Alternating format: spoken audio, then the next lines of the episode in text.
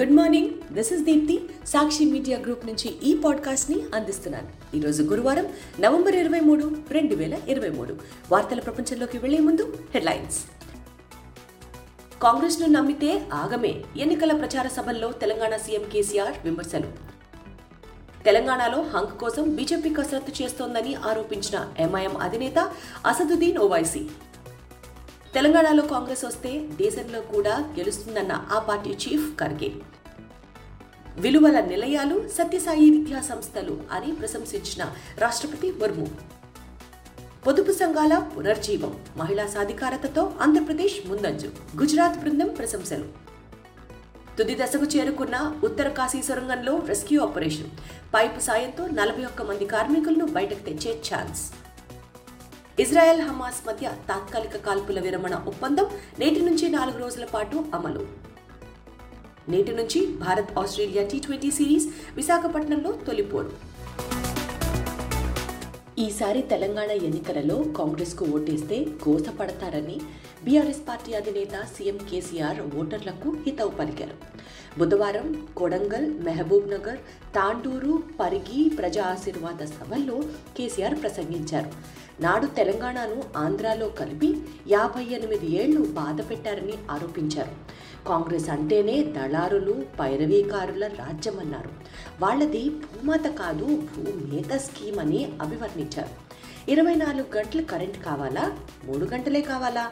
అని ఓటర్లను ప్రశ్నించారు. కొడంగల్లో దిక్కులేని రేవంత్ కామారెడ్డిలో ఏం చేస్తాడని ఎద్దేవా చేశారు. ముప్పై రోజులు మురిపించే వాళ్ళను చూసి ఓటేస్తే ప్రమాదమని కాంగ్రెస్ను ఉద్దేశించి అని అన్నారు.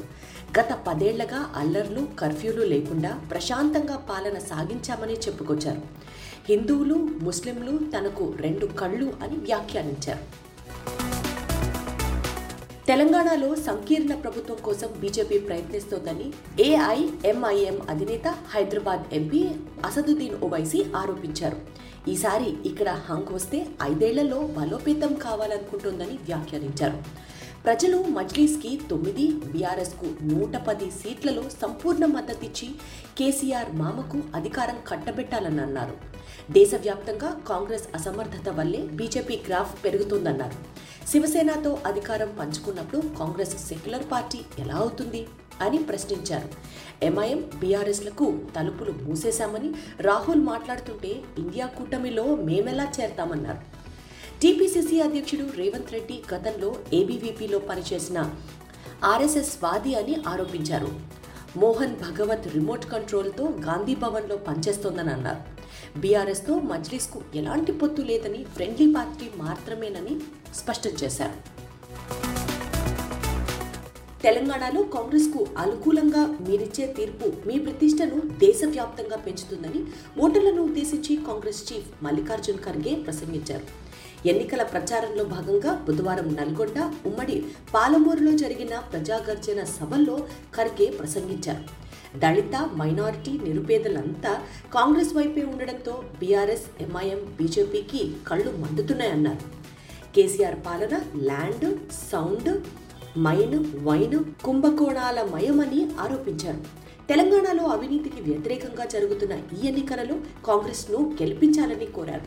కేసీఆర్ తన పాలనలో ధనిక రాష్ట్రమైన తెలంగాణను అప్పుల పాలు చేసి ఒక్కొక్కరిపై లక్ష నలభై వేల రూపాయల చొప్పున అప్పు పెట్టారని ఆరోపించారు. రెండు లక్షలకు పైగా ఉద్యోగాలు ఖాళీగా ఉన్న కేసీఆర్ ప్రభుత్వం భర్తీ చేయలేదని గుర్తు చేశారు. తెలంగాణలో కాంగ్రెస్ ప్రభుత్వం అధికారంలోకి రాగానే ఇందిరమ్మ తరహాలో సంక్షేమ కార్యక్రమాలు చేపడతామని ఆరు గ్యారంటీ పథకాలు అమలు చేసి తీరుతామని హామీ ఇచ్చారు. మానవ సేవే మాధవ సేవ అని బోధించిన శ్రీ సత్యసాయి సేవలు ఆదర్శనీయమని రాష్ట్రపతి ద్రౌపది ముర్ము అన్నారు. ఆంధ్రప్రదేశ్లోని పుట్టపత్రిలో ప్రశాంతి నిలయంలో బుధవారం శ్రీ సత్యసాయి డీమ్డ్ యూనివర్సిటీ స్నాతకోత్సవంలో రాష్ట్రపతి ముఖ్య అతిథిగా గవర్నర్ అబ్దుల్ నజీర్ గౌరవ అతిథిగా పాల్గొన్నారు. ఈ సందర్భంగా విద్యార్థులను ఉద్దేశించి రాష్ట్రపతి ప్రసంగించారు. బాబా బోధించిన మానవతా విలువలు ఆధ్యాత్మిక కలగలిపి ఆధునిక విజ్ఞానాన్ని అందించేందుకు చక్కటి విద్యా వ్యవస్థను నెలకొల్పారని కొనియాడారు. అత్యుత్తమ ప్రతిభ కనబరించిన శ్రీ సత్యసాయిబాబా విద్యా సంస్థలకు చెందిన ఇరవై ఒక్క మందికి రాష్ట్రపతి బంగారు పథకాలను అందజేశారు. అంతకుముందు రాష్ట్రపతి సత్యసాయి మహాసమాధిని దర్శించుకున్నారు. పొదుపు సంఘాల పునర్జీవం మహిళా సాధికారత ద్వారా పేదరిక నిర్మూలనలో ఆంధ్రప్రదేశ్ ప్రభుత్వం దేశానికి ఆదర్శంగా నిలిచిందని గుజరాత్ ఉన్నతాధికారుల బృందం ప్రశంసించింది.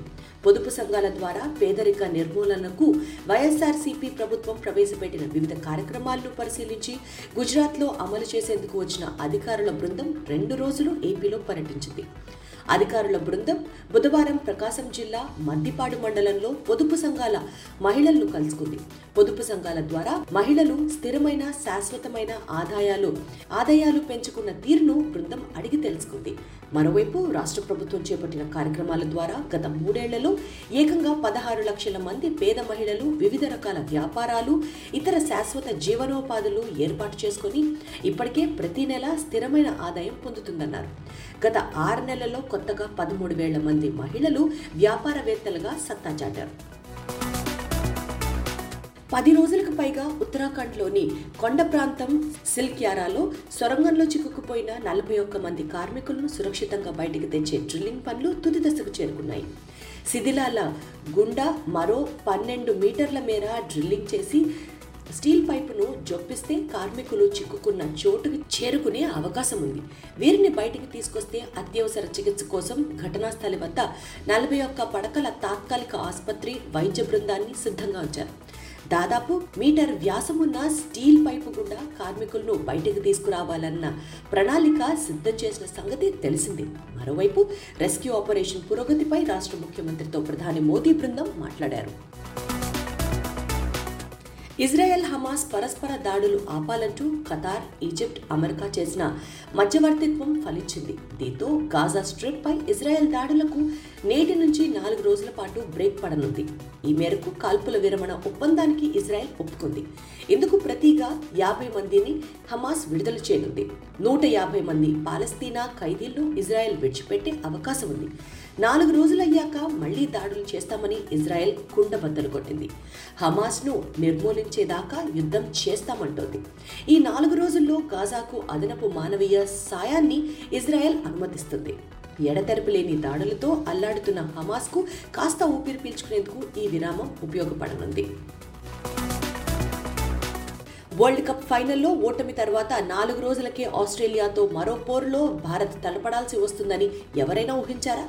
కానీ ఇప్పుడు ఇరు జట్లు మళ్ళీ తలపడేందుకు సిద్ధమయ్యాయి.